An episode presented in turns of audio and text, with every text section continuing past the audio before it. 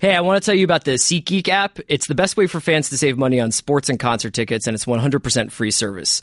SeatGeek aggregates tickets from every major ticket site online and puts them all in one place to make comparison shopping really easy. It's basically like kayak.com for concerts, festivals, and sporting events. When you're ready to buy your tickets, you can snag a great deal right from your phone. You just do two taps on your app. There's really no better way to find great tickets this summer. SeatGeek also has a technology called Deal Score that calculates what every ticket in the building is worth and whether the price you may pay for that ticket is a good deal or a bad deal. No other ticketing app has features like this. This week only use promo code Hollywood in the SeatGeek app and get a $20 rebate off your first SeatGeek purchase. It'll take less than a minute to download. To redeem your promo code and save $20 on tickets, download the free SeatGeek app and enter the promo code Hollywood in the app. SeatGeek will then send you $20 once you've made your first SeatGeek purchase. Download the free SeatGeek app and enter promo code Hollywood today. The SeatGeek app is your ticket to summer sports and concerts. And now, Hollywood Prospectus. Thank you, ladies and gentlemen. Hold your applause. Yeah. Holla. Hello and welcome to the Hollywood Prospectus Podcast. My name is Chris Ryan. I am a writer for Grantland.com, and on the other line, he's definitely started on the road three times. It's Andy Greenwald! Hey, buddy. What's up, man? I love, you know, since we do these video pods now, we really have insight into each other's lives, our daily setups, and Yeah. like you're you're you're you're dressing like you're in the Night's Watch these days. It's cold out there, huh? This little thing? Just the watchers on the wall. Yeah, man. I have a vow. You can't tempt me. Well, that's also the case of Jon Snow of Game of Thrones this week. We're going to Yeah. talk about that. We're going to talk about we're going to talk about I don't maybe it's Madman. I don't know how it's pronounced. It could be Madman. Madman? Uh, Madman. We're we're going to talk about some movies. Yeah. Uh, we're not going to talk about the Age of Ultron. Sorry, guys. Pacquiao The rest of America, Yeah. the rest of America saw it, but you you sat this one out. I uh I just haven't gotten around to it yet. Sorry. I have a lot a lot on my plate. Very I understand. full. It's like going to a buffet at Morongo Casino. You just load it up with fresh fruits and grains. I'm kind of I'm kind of into the fact that you have seen literally every movie released in the last three years. I actually saw this movie, which is the most popular movie on planet Earth, and you were like, hmm, pass. Yeah. Pass. No, I was I was busy. Uh, I was I was just re- getting getting reacquainted with the beatniks this weekend. That sounds nice. Yeah. Uh, well, I think I think it's actually good for us. We will hit Avengers after everyone's done talking about it, and let's let's go back. Let's stick, stick with TV. That's what we're good at. Yeah. Seriously. Let's no, go with what we know. Let's talk a little bit about um, Game of Thrones. You loved this episode.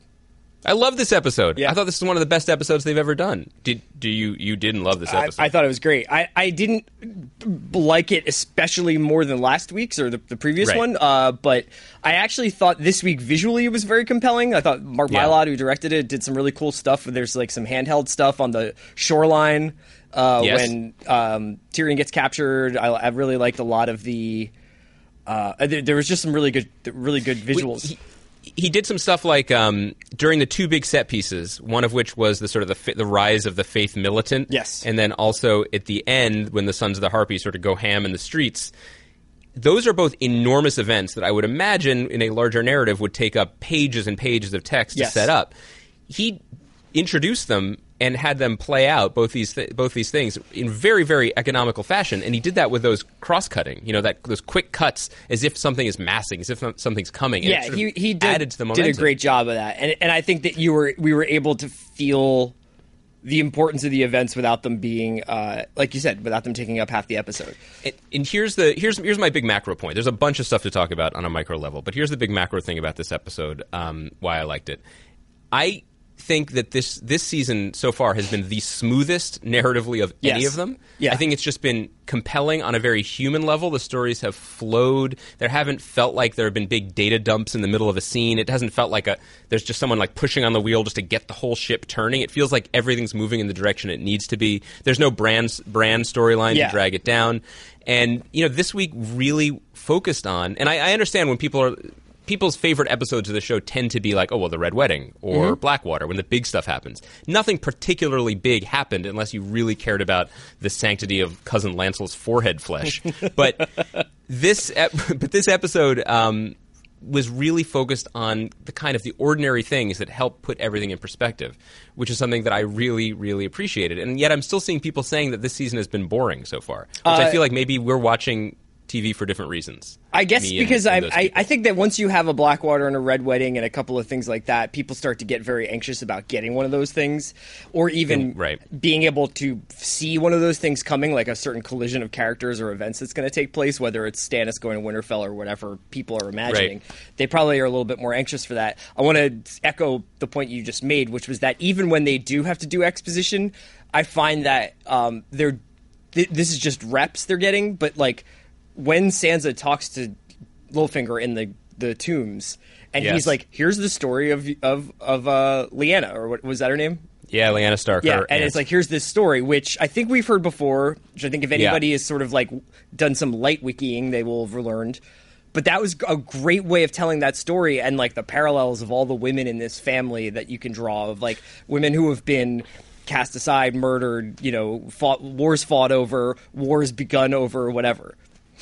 Yeah, I want to. I want to. Let's put a small pin in that because I I did want to say there was one scene this week that really stood out, and uh, in, in not necessarily in a positive way, but it actually made the rest of the episode look really good, and that was the introduction of the Sand Snakes. Oh, yeah. who are who are Oberyn's uh, feisty daughters. Yes. Um, that didn't work for me. Like I get that that was cool, but that was a scene that was like Age of Ultron style, where it's like you know did. You know, did somebody call for a man in a metal suit? It's like a big, hey, this is who we are. This is what we do. This is exposition. I'm going to throw a javelin through a man's skull in the sand.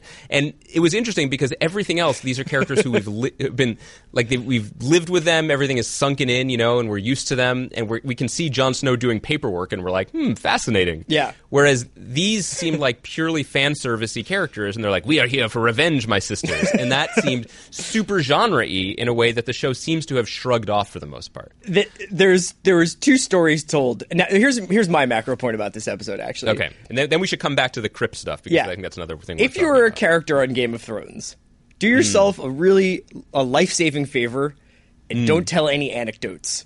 The first time that Danny's weed carrier gets more than a yes, your your your your Majesty, he tells this story about her brother being a minstrel, and it's Yeah, all no, a- a- a- sunshine. a, street a street busker. and then the homie from Treme comes in and is like, "Don't worry, I got this. Feel free to have your afternoon constitutional." of this beautiful city. Yeah, just go wandering. There's there's I no know. tension on the streets. Like take it in. He's he's basically like, did you ever know your brother who died before you were born was the inspiration for the movie Once? Yeah. He's he's it is such a silly story and it's so over the top and I'm like, well, he's dead. Like Also- there's just no way he's not and dead. speaking of storytelling on this show, just once I'd like if a character launched into an anecdote that didn't a result in their brutal death, or Yeah. b wasn't like a very very long way of saying yes, me too. Like when the third sand snake is like. When I was a girl, and I was like, "Oh, for Christ's sakes, just say yes! You're into it." I know. Like, I know. That's that's that's really the trouble. And even my favorite scene in the episode fell prey to that. If we're really going to go go granular on this, because you know Shireen walks in, and she's like, "Daddy, are you embarrassed by me?" And he's like, "When I was a student at RADA, Yeah. that's the British Shakespearean." See he's this like, doll? This doll cost more than your car.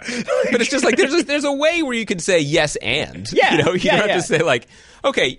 There's an answer, but I'm going to start over here in Essos well, with this my is about uh, rhetoric. they've got so many different uh, pots on the stove. They've got to like Yeah. tend to so many different gardens. There's, choose your metaphor, but they don't have time to have the back and forth between Stannis and his daughter that might feel a little bit more naturalistic. So she asks a question, and he has got a pitch perfect Stephen Dillane like banging him like Dave Winfield out of the park. Just goes up and kno- knocks it out. Stephen Dillane has definitely taken over stoic British man. Uh, like ch- championship belt from uh, Charles Dance, don't you think? Well, you were pretty into Roose Bolton last week in terms I of was, stoic I was. British It's men. hard to separate. Yeah, it's true. You just, I mean, that just, as a longtime fan of stoic British men, Chris, I feel like this is show is like a bounty for you. Um, there's another way to look at the Stannis scene also, which is some very, very, very smart character rehabilitation work. Yes. Um, Stannis clearly is important and has been around for quite some time. Uh, I've never quite understood why we are meant to care. It's actually much. It's been much easier to pay attention to what's around him, like Davos, one of my favorite characters, uh, Melisandre, who seems to be doing pretty awful things on the regular and is affiliated with him. Yes. So he's hard to root for. But yet, uh, Jason, our maester, loves Stannis. And I feel like Stannis stands are a definitely a book thing because he must be a much more compelling figure. And so it was very smart to give him this scene where he is maybe the first good father in the history of the show. Ah, Ned And was is- a pretty good father.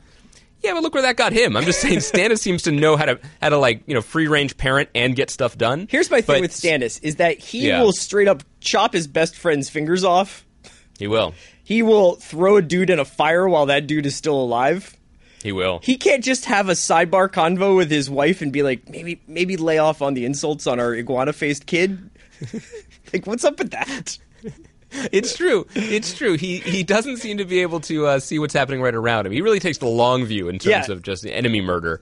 Um, let's talk about the other point that you brought up. So here's here's another thing about why I think the show has been good this year, and it's been interesting to watch the the, the relationship between book readers and show watchers sort of diverge.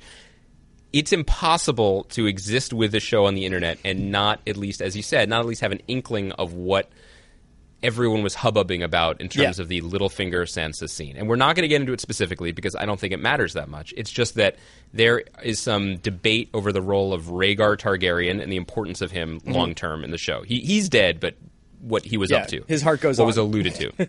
his heart still goes on. Um, I've gotten a, I mentioned that in my recap, and a lot of people have been like, "You missed the most important thing in the episode." But here's the thing: that's not the most important thing in the episode, and that's why Game of Thrones is a good TV show and not just a faithful adaptation. Because we care about the characters as we see them now, and what that scene may have, may intimate about the future, about bloodlines, about who characters really are. Mm-hmm. That's for another day. And I don't know what day it's for because the stuff that Littlefinger was talking about, what went on, you know, before King Robert Baratheon took the throne, before every all of this got started, is so in depth. Yeah. it's so so so in depth that you know there, there was the Mad King who was Rhaegar and Daenerys' father, and Rhaegar was married to a Martell, but he was in love with But a he Stark, passed up and, her for yeah. and he and he sang a lot apparently in the street, Yeah, which was loved- important to know. do, do- just do like one-off small club gigs, intimate audiences, Sure. Just you know, every once in a while, just show up and work on some new stuff. for the real heads of the HB podcast, I think the best comparison for Rhaegar Targaryen's professional career is really uh, Penn Badgley on the slap. Yeah. Whereas he's like an actor and has a day job, but at night he goes down to um, you know just clubs and Gowanus, and he just sort of vibes. Yeah. you know what I mean? With kind of like like like dubstep trios, he Yeah. vibes. But do you, do you see what I'm saying here? Is that like there's a reason that these works are, I think, from what I understand, complementary. yeah. Like if you want the full scope of this ridiculously detailed and impressively detailed history, that's what the books are for. This story is about this right now, and I think they're doing a very good job of not making it feel like this weight we're dragging behind us. I think this season feels the most distinctively Benioff and Weiss. That's might be, and that's that could be shorthand for it feels the least like the previous seasons. It feels Yeah. the least like a George R. R. Martin book. It feels the least. I, it feels very. Um, I, I can't think of another word for it, but eloquent. It, it, the, the Yeah. ideas that they're talking about, the way the characters are speaking, a lot of the children have grown up, so their vocabularies are more uh, That's right. are richer, and their ideas are richer, and they have they have adult ideas and they have adult concerns. And Yes. you know, Sansa's talking about how she's not. I mean, Sansa and, and Littlefinger were basically talking about how whether or not she's going to be able to seduce Ramsay, you know, like and Yeah. and make him do what she wants. And that's And not there are- something that was there- happening three seasons ago. and how there are two ways this could play out, and either way she could probably get what she wants. Just yes, one is and he's like, and he is the he is the father figure and lover, weirdly, you know, of of this girl who he is basically trying to recreate in the image of the woman that he loved forever. And it's a very complicated relationship. Yeah. And let's also let's bring it back to Age of Ultron again because I know it was a big look for you this weekend. But um, no, but what I mean is the the beauty of a of a TV show in this case, having lived with these characters and grown with them for over five years, is that the stories can get deeper. Yeah. The thing that happens with sequels is that inevitably the worlds get bigger, the threats get bigger, and new characters are shoehorned in, Mm-hmm. and they don't don't always fit, and it's not always a natural it doesn't always flow naturally. And so I think that's why the Sand Snakes thing didn't really fit to me because yes, the world's gotten bigger. We're now we're now in Dorne. That's part of the opening credits now, so it's official. But at the same time, there aren't. Correct me if I'm wrong, but I feel like there haven't been that many new characters brought in. I mean, yeah, High and this Sparrow is is and there. they and they paid new character tax. Like you get new characters and. Yeah. Hold on. Sorry, drop the box here. Uh, Hey, hold it together. You're all right. They paid new character tax, so they had to. We had to meet them in a way that was distinctive and indicative of who they are. But but also what we're seeing is um, instead of a whole new cast of characters coming into King's Landing, we're seeing Cersei and Margaery dig in deeper. Yes. Instead of seeing Jon Snow w- range away up north of the Wall and meet new people and see new things in the world, he's doing paperwork and he's stuck there. And there's a sense of obligation and, as you said, of, of responsibility and inherited responsibility now that other characters had earlier in seasons. And I feel like all of that is added up to a much more. It's I just finding it a much richer experience. Like this episode beginning to end was a pleasure to watch. And I feel like there have been seasons, certainly, that have, on the whole, been pleasurable. Yeah. There have been episodes in the past where I was like, well, okay, well, that was week five. Yeah, you- And- pleasure is the right word for it. I think you know one of the things that I, I wanted to shout out about this episode, and, and there's been a, a few episodes like that this season, is the, are the scenes in which um, it's you know these two characters are talking, uh, and one of the characters at least it has a completely ulterior motive that we are only 50 or 75% aware of or understanding. So Littlefinger has obviously been coaching up Sansa for this entire like for, for, for quite a while and then basically sold her out to Roose Bolton, but then at the same time is still got her back. And so the conversation, the tombs is shot through that perspective of I don't know if we can really trust this guy to be in, have working in her best interests. And the same goes for Melisandre and Jon Snow, where she's in there trying to seduce him, but obviously she has some sort of pagan ritual that he's going to be a part of that that's down the line and his her seduction of him goes beyond um, maybe just being lonely and cold. Although i mean she would be cold because she doesn't seem to be wearing any clothes underneath that robe. That came up recently. She doesn't need them, she said, oh because she right has because the lord uh, of light you know, is inside of her right. And, and uh, because and, and because the Lord of Light is burning inside of her, we know smoke sometimes vents off. You Yeah. know, there's an exhaust issue she has that sometimes turn murderous.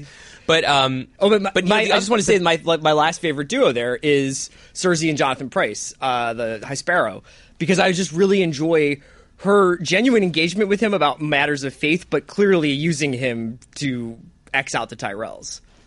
which is interesting um, because this is a, an example, and I'll talk to Jason about this when we do Watch the Thrones on Wednesday. But when you watch those scenes and you see the way Jonathan Pryce is playing this character, he's playing him very much as a humble servant of Yeah. the Lord. He does not seem to have any th- connection in terms of his performance to the crazy murder in the streets that's happening now under his watch. Yeah. He does not seem like a dude who would ask people to uh, have dream catchers tattooed into their foreheads, you know, and and run up in brothels and just start hitting dudes. Yeah. Uh, that doesn't seem to be him, and so that's very interesting. And it suggests that either he and Cersei recognize, like game recognize game, they know they're both playing each other Mm-hmm. for their long term goals, or He's acting Or like a babe in the woods about this, like, oh, I'm just here, I'm a humble servant, Yeah. and she's Oh, just like, and- sure, you're a humble servant, yeah. an army for me? Oh, yeah, you shouldn't have. Um, I wanted to just I want to talk about Cersei. Circle back to the Jon Snow thing. The other point that's that's worth making and about Jon Snow and Sansa is that one thing we don't know for sure is what they actually want. Now that's Mm-hmm. the kind of thing that might be a luxury actually in this world because when you are a noble person or you're tasked with these old institutions, your personal desires aren't really paramount. Yeah, well, when you're a But- bystander to tragedy, it, it's hard to get. You, it's far, it's hard to have Right. goals. Yeah, Right, and I and I wa- right, and I wonder if her goal during that phase was just. I mean, when we first met her, she just was a princess who wanted to marry a romantic prince and, and fall into that fairy tale. Then it seemed like maybe what she wanted more than anything else was to just go back into the past. And if that means taking back the North, then that means taking back the North, but try to recreate what what was lost. None of that seems to have anything to do with who she is as an individual. I'm not sure if I'm reading too much into it, but similarly with Jon Snow, like getting revenge seems like a pretty smart play, but at the same time, where would it get him? Right. And maybe he's making the right decision well, to stay where he is. it's telling that those are two characters who never really felt at home at Winterfell either, right? Well, Sansa did. Did she? I thought Yeah, she she always. I thought she dreamed and- of King's Landing and and and Oh, like I- princes and faraway I lands. guess we. I, I guess we mean she wasn't content there. Right, yeah, I exactly. I, I and Jon she was- Snow she was obviously was an outsider just because of his the nature of his parent parentage. You know. Yeah. So let's go back to Cersei. I mean, this is really this is an MVP season for Yeah. for for Lena Headey. A lot of fan and- and service going on. She is really, she's really a special person. Um, I loved, loved, loved, and I just hope someone breaks out the gift machine for this. I loved her Folgers. Best part of waking up is your first cup of wine in the morning by the, window. Heavy pour. Yeah. Just a heavy pour, looking out with a morning light on her face, and she's like breathing in deeply, you know, just the sort of the tannins. Yeah. She's like, "This is the best part of the day. It's the best part of the day. The first Um, hit. you know." j- The first hit of wine before you find out that the army of fundamentalists that you armed is running wild. when the through Chianti streets hits. it's just beautiful. Um, it's it's interesting to think about her in relationship to all the other Lannisters because remember the thing that her dad did that we talked about constantly and that we really loved about him was that he was just constantly making moves, but he was playing chess, everyone else was playing checkers. He was behind his desk writing letters guaranteeing that all the ill ill stuff happened miles away. Yeah. And he kept his name out of the Ravens' mouths. If you think about the Red Wedding, you can think about it in a number of ways. One, it was just brutal. Yeah. But two, it was actually weirdly uh, economic, economical because it minimized bloodshed. It maximized bloodshed in that room. You had a war it- in a dinner at a dinner table instead of on the battlefield. exactly right. You finished a war at a after party, Yeah. and no one blamed the Lannisters for it, or overtly. What Cersei's doing is just as diabolical. I mean, it was brilliant short term, but long term, I don't know. I mean, I, I personally don't have any experience with, with governments arming, uh, you know, faith based militias. Sure. I would I would know nothing about that. No one would in the 21st century. But it might. I'm going to guess that it doesn't tend to work out so well. Rarely, yeah. Uh, these things tend to come roaring back at you. Yeah. So that'll be. You did do your doctoral thesis on the Knights Templar, so I did. I did. Um, and it was also interesting counterpoint because we had that with that radical act, the radicalism going on in King's Landing, and then we had a different kind of radicalism going on across the ocean in Meereen. yeah, that's what I'm going to talk to Mallory about on Watch the Thrones on Wednesday. Is acts of rebellion and acts of sort of uh, religious fundamentalism, or, or you know, and, and Can- Can we talk about acts of like breathable fabric to wear when you're like running around in the alleys? I just feel like you don't need to wear gold masks. yes, Like, like that. I feel like that limits them. How I was just kind of surprised properly? because I thought that the the uh, the the eunuchs were were undefeated. I thought that those dudes were like UNLV in the '90s. But they are. But that's that's actually why this was so brilliant. Is because you have this army that is you know that is braver than anything. Will walk onto any battlefield unbowed. Who use giant swords to basically just cleave through the opposing army, and then you have them. In, then they're set upon by street fighters. Mm-hmm. Like in uh, strange alleys. I mean, it, it's almost as if there's a metaphor here for a vaunted military might being undone by people, you know, in the streets of a place where they weren't welcomed. I don't know. I'm just spitballing Yeah. here, Yeah. but it's pretty clear, and it's it's actually pretty fascinating. You know, I I Yeah, I know. I don't. It's it, that part. It's like the the, the parallels or the, the, the echoes of, of real world stuff is always a little complicated with Game of Thrones, but it's pretty but I, and fascinating. I've generally I've generally scoffed at it before, but I think that in this case, it's kind of impossible to ignore. it's impossible to ignore, and especially if they're just going to be like if the if the Meereen stuff is just going to stay dug in, which we didn't want from a narrative perspective, but it stays there. If that's where we're headed for the rest of the season, Yeah, this is the Walking Dead ultimate- farmhouse. Yeah, for the season. the, but if but but it, just in terms of the bigger picture, what it's saying about occupation and imperialism and, and, and the cost of freedom, Yeah. and that's in quotes. I, I, I hate using The Wire as like, oh, well, that's the sainted benediction of quality TV. Sure. but in terms of a kind of just real world fatalism, that's that's a close comparison Yeah. about about about you know about heroic missions and how they fail, and seeing seeing Barristan, who you know he's really keeping limber in his old age. You got to he looked good out there. Yeah, he looked good out there. He was he was like a kid out there taking a few hacks, you know, and then he he took a few too many. But that moment when he appeared in the alley, and again, I, I love what the season is doing in terms of playing off of our expectations for classic heroism and classic stories of fantasy, where he shows up like King Arthur or Lancelot, Yeah. and you see a knight fight, and you're like, oh man, I get it. It's romantic, it's epic, and then he just he just gets got. yeah. We had there was a couple of really good individual performances with swords this week.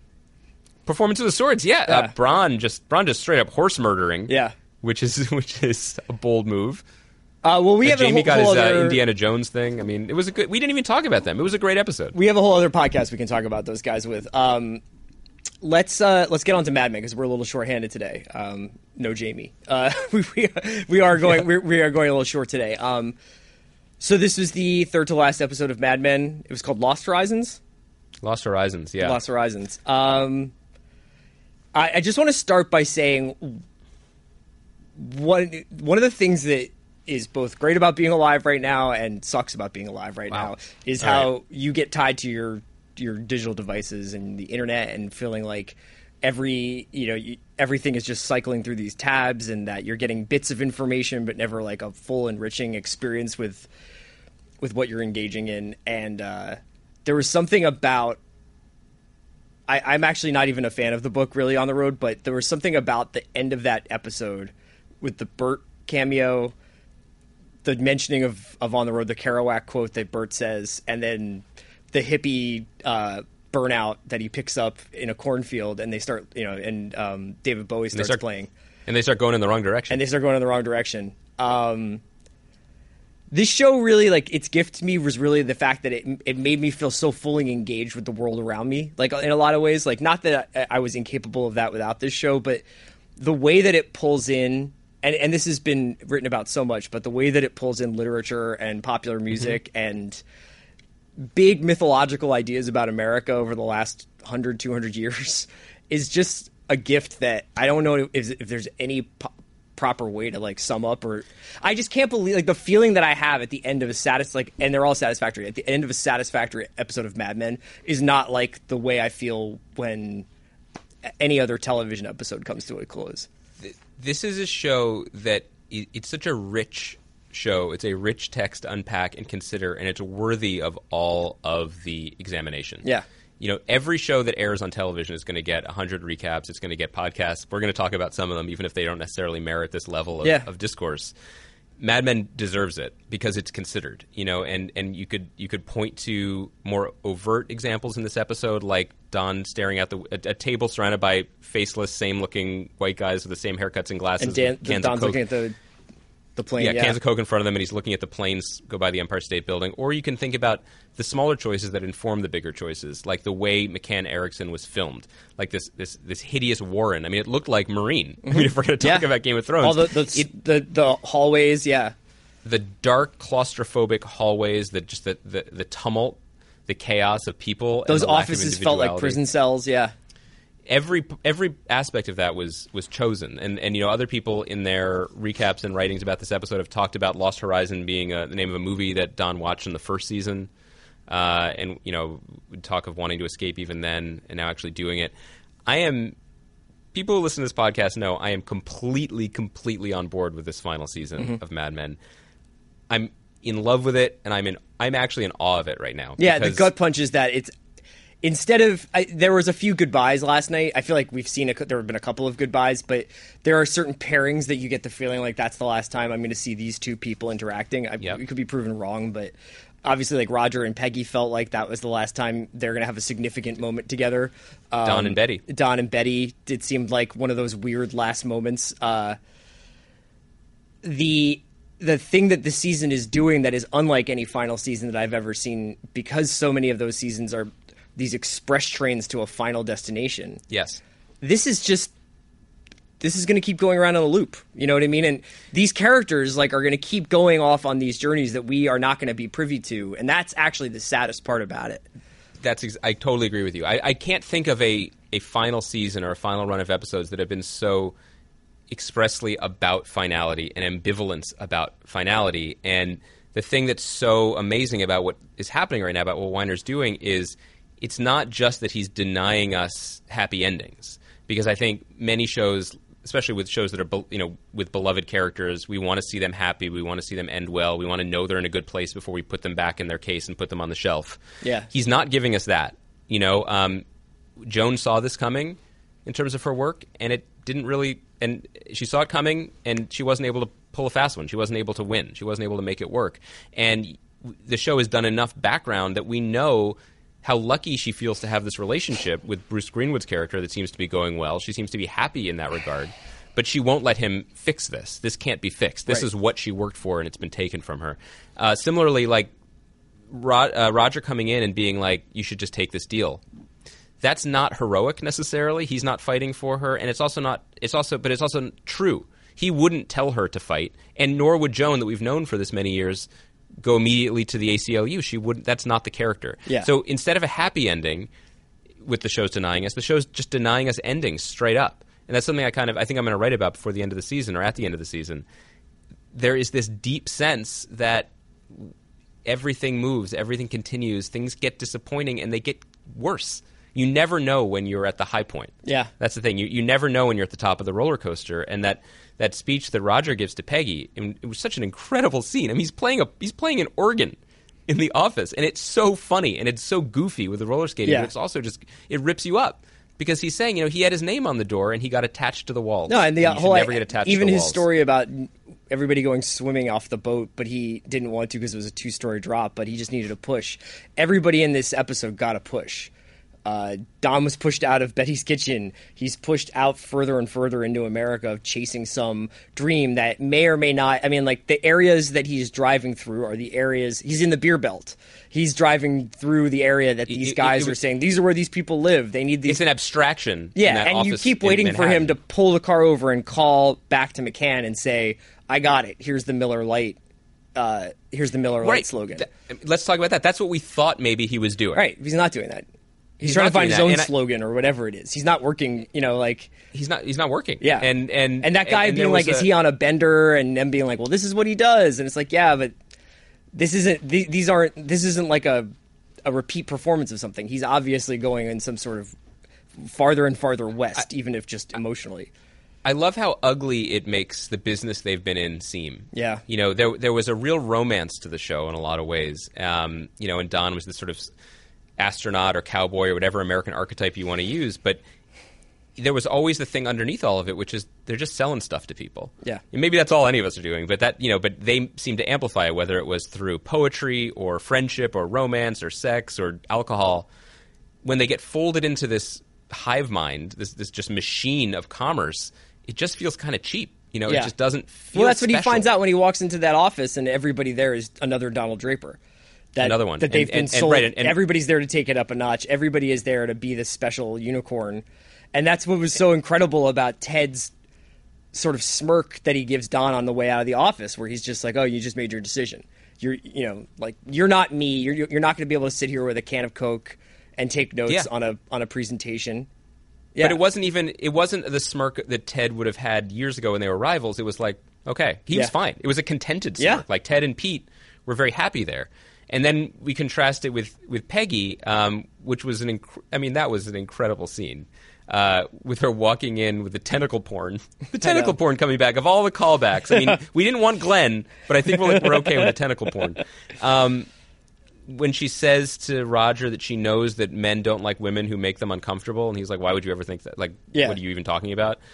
And she walks in that? there, just, Yeah. yeah. She, when she walks in like the, like the Max Fischer slow mo from the beginning of Rushmore, um, it's fascinating because that place is awful, and it might beat whatever spark exists in her out of her. But you also have the sense because we've been so keyed into her inner life that it's not going to end. Yeah. Like even if we never see her professionally again on this show, her life goes on, and she is a tough person. So it was really more about that pivot. It really wasn't about what's going to happen in those walls. But It was I- just- a, I- it was such a tough episode because so many of these characters that we have all probably become so attached to were forced to. I mean, there was something about when Hobart says to uh, to Don, "You're my white whale." It's like, well, Don's Ishmael. Don thinks that he's searching for a white whale. He doesn't want to be somebody's white whale. And these characters were all forced to become the objects in somebody's else's story, not not the subjects. And that's That's- that's the hardest thing that you have to accept in your life is becoming a That's a- supporting character. That's so he he ultimately was the product. Yeah. He he they were bought and sold, and now you know he's Hobart's completing his collection, and that's all he was. That's all he ever was. All the work that he did. You know, we we saw there, there was a lot of foreshadowing of that idea with the we talked about this the other week, like in Don's office, the the um, advertising awards from like the late fifties. Yeah. Lane dead Lane Pryce's Mets pennant on the wall. Um, things just get hung up and forgotten. Uh, and and Speaking you know, of the Mets, just- I like how that guy who was working for Peggy put on his Mets hat and walked right into 2015, like with his like his like Burberry bag and his like Yeah, his Mets. He went off to go get a get a cup of single origin coffee Yeah, over exactly. in, uh, in Greenpoint. That was amazing. he totally did. He just walked off set straight to Intelligentsia. Um, it's just incredibly moving to see this show fall apart in the same way a TV show falls apart. You Yeah. know, in a lot of his interviews, and he's done a lot of interviews, Weiner talked about the thing that was momentous to him wasn't writing the final season because he was still in his glory. He was still running his room. He still had the network on beck and call. There were still pages to be delivered and actors buzzing around. But when it was done, then they did the next work, which was kind of normal post production. Mm-hmm. And then the set got shut down. And then people started to get other jobs. And then in the end, he was just alone in his office with his secretary. And then it was time to let the secretary go. Yeah. And it gets dismantled. And whatever you did, however great it was, it's in the rearview mirror. Sure. And nothing, nothing can make it Unless you're somebody forever. like Don, who's continually just on That's this right. perpetual And- forward motion. Yeah. and and and the, the way that we like to have our TV shows and especially our most beloved ones is we like to put them in amber and remember them forever. I mean, the, the end of Cheers was kind of perfect because the lights never. Well, the lights did go off in the last second, right? But the Yeah. bar was open. Yeah, the yeah. bar was open. Nobody died. In our minds, that they're still showing up to have more drinks tomorrow, and that's not. Mad Men is refusing to do that, and I think that all of us, and this is us included, we kind of didn't think that the show would end in a way that was traditional, but we also didn't think it would end in a way that was either satisfying or maybe extraordinary. I mean, gonna, I'm, let's use that word. Yeah. this is extraordinary. Yeah. whether it's satisfying or not is not up to us, but I think it's it's unlike anything else. Absolutely. Uh, do you want to quickly talk about the Star Wars director shakeup before we go? Yeah, I did. I also did want to say. I wanted to say this during Game of Thrones, the way Game of Thrones has ruined me because I watched a movie that I know you've seen called Force Majeure. It's actually, hi- I highly recommend it to anybody this, listening. th- it's on Netflix, so and there- people should and, check this and out. weirdly enough, Julia Louis Dreyfus has the rights to the English language remake of it. Oh, that would be a good fit. I mean, it's sort of this. It's a it's a very very very dry. I don't even call it satire. It's basically a horror movie about grown-ups where nothing Yeah. marriage and life and being an adult. Yeah. Nothing nothing horrific happens, but it's the kind of movie that it reminds me of the way you talked about Mad Men 2 years ago where you're like every scene they're in a car, you think the car is going to crash. Yeah, right. But you know the show isn't that show, There's- but you're just waiting for like the it. avalanche the entire time. So what was what was So your, I was just watching it and I was like, oh, it's so oh, it's so painful. Oh, the way these adults are talking to each other. Oh, and they're ignoring their kids. Oh, it's terrible. And then Tormund Giantsbane from North of the Wall breezes into this frame, and I have to tell you, Game of Thrones damage that I am. I was like, thank God. I Yeah. hope he brought his club. I hope you he brought a brought- giant. Yeah. I hope he brought cannibals. Did you like the movie? I found it extremely painful to watch, which isn't necessarily good or bad. I think it was expertly made, and I think it was maybe a little too pleased with how clever it was. But it's it's an it's I, I do recommend watching it. I think it's an exceptional movie. I just haven't decided if I liked it or not. but I so wanted I, I I wanted dude to come in and just start beating people to make me more comfortable and give us that result that it was never going to give us. Okay, finally we wanted to buzz through this. Um, Big news in the trades, right? On Yeah. Friday, they dropped it. Dropped a Friday bomb. People don't want news going out. So Uh, drop it on Josh Trank is now long, no longer directing uh, one of the Star Wars spin-off movies. And this has been rumored for a while because this is the kid who is only 30 years old. Yeah. He directed Chronicle, Which is which dope. were a big fan of. Uh, off of Chronicle, he got Fantastic Four reboot, which has been what's the word? Troubled. Like, Uh, yeah, I mean, I thought I, I kind of had uh, been holding out hope that they just weren't playing the game where they were going to inundate us with like special Yes. clips and and previews 12 months before the movie came out. But Yes. it sounds like there were reshoots, at least uh, even as weeks- recently as April. like two weeks ago. Yeah, and that those reshoots, I've read rumors that those reshoots were being handled by Matthew Vaughn, um, but they were at least overseen by Simon Kinberg, who wrote the Fantastic Four and, And is also a produced it. major part of the creative team behind these new Star Wars films. And uh, Trank was supposed to show up to a Star Wars celebration a couple weeks ago. We should mention that Star Wars is made by Disney, who also owns Grantland. But Star Wars was. Um, there was some sort of Star Wars celebration a couple weeks ago. Trank was supposed to show up. Gareth Edwards did show up, and they talked about Rogue One. And, and, Trank had a cold. Josh- they said he was. Josh Trank has a cold. Yeah, uh, the flu. And then yesterday or Friday, it was announced that Trank was off off the project. these are the stories that I want to know everything about. Yes. I want to know everything about this. And Hollywood Reporter ran a story that was very lightly sourced, sort of went around, beat around the bush, and it said that you know they had Lucasfilm had concerns about his behavior while filming Fantastic Four. There was some. There's a great thing in there about how he had dogs and like left them in an apartment in New Orleans, and they did like hundred thousand dollars worth of damage. Like dire wolves, like what kind of dogs do hundred thousand dollars worth of damage? I don't think you could do hundred thousand dollars worth of damage in my apartment With a blowtorch, Like, yeah. I don't have that much value around me. So where was he staying? I don't know. I'm picturing, I'm picturing like that. What's that Queen of Versailles movie? Like? Calvin giant Candie's house. from Django Unchained. He's just like burning. Exactly. So it's fascinating, but this is something that I feel like it, it it's it runs through a lot of the conversations we've had, and basically the trend right now in Hollywood. Obviously, everything is, is franchise management Mm-hmm. and franchise expansion, and everything is franchise related. They basically the career path for a young filmmaker is to get known, get a little heat off of something small, and then immediately jump not just to the big leagues, but do batting cleanup for the Yankees. Yeah. So we we talk about like Colin Trevorrow directed a, a pretty minor indie film called Safety Not Guaranteed. He gets Jurassic World. He just jumped to the front And of was the line. also and up then, for a Star Wars film. That's right. And Trank, you know, did a similar thing um, coming off of Chronicle. And even uh, what's his name? Alex Ross Perry made this small movie called uh, Listen Up, Philip Mm-hmm. that I kind of enjoyed. Elisabeth Moss is really good in it. It's like if y- if, if you think Wes Anderson is too big budget, you know Yeah. what I mean? Just like too broad, like then you'll love Listen Up, Philip. That dude just got handed the rights to make a live action Winnie the Pooh movie, which I guess fits, but who knows? Like that's where you go next. Sure. And what's interesting is that it seems clear that to have a viable career in Hollywood now, you have to not just have the artistic vision or a tiny bit of artistic vision.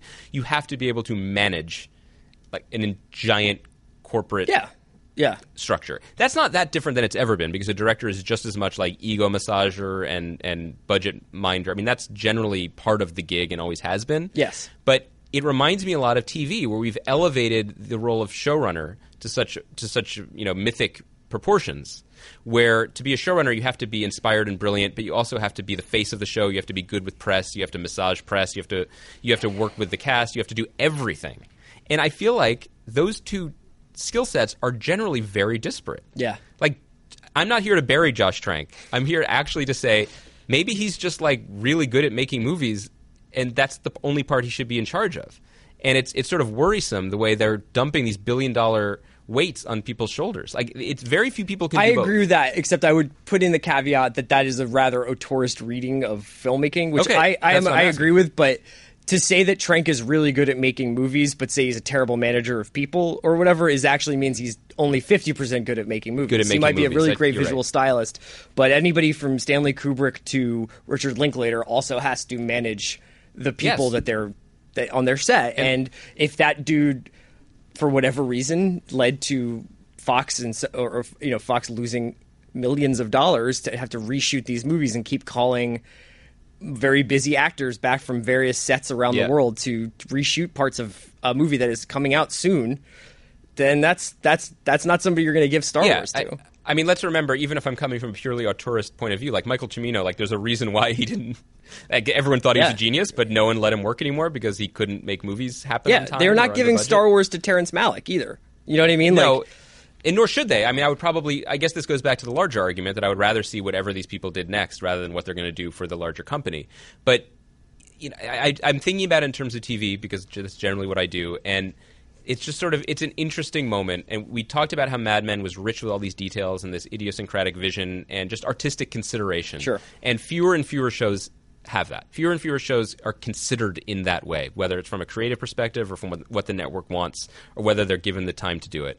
And we are really seeing that in terms of the, diminishment of that in terms of the era that we're in. And we went from talking about blockbusters and movies, but I'm thinking about TV. Like I recently read a, a script written by someone who is a very good TV writer with a lot of I'm not going to name names, but you know credits on on network procedurals. Ran a show on one of the networks that we cover shows that we'd like to talk about. So one of the good cable networks, a really good show, and wrote the script from his heart, and it's great.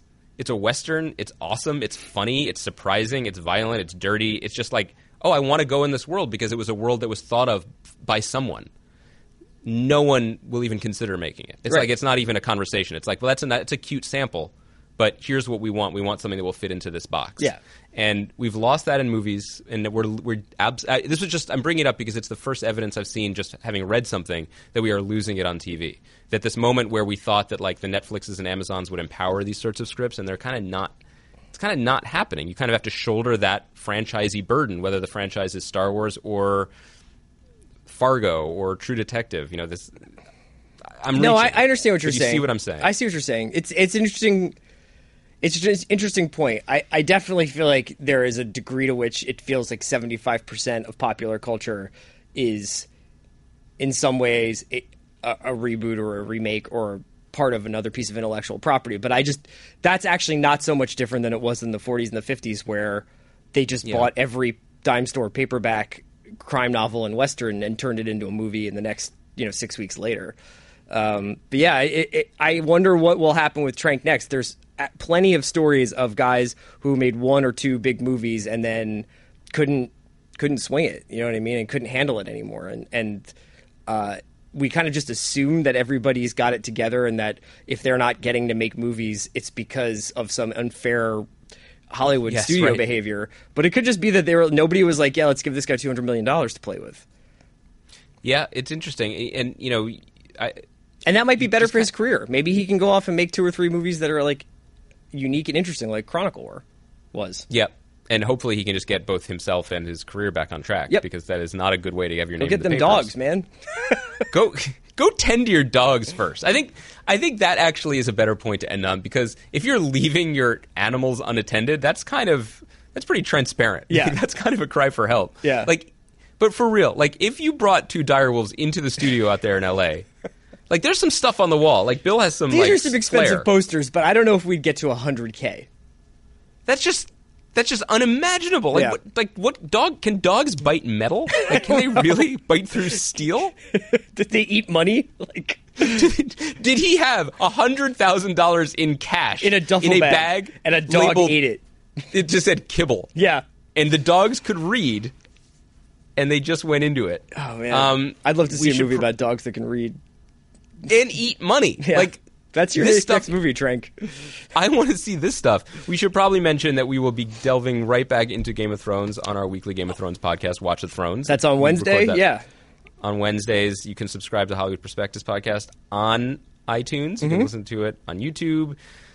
I don't know. Are we on SoundCloud or is just Watch I think you Thrones? can. mean, Joe put some stuff on SoundCloud, but it's like go look for some chillwave mixes, and then maybe you'll happen across us. Put me on SoundCloud, Joe. All right, man. I'll see you next week. Great job, Baranski. Thank you for listening to Grantland. To hear more Grantland shows in your earballs, subscribe to Grantland Sports and Grantland Pop Culture on iTunes. Or go to grantland.com and click on podcast.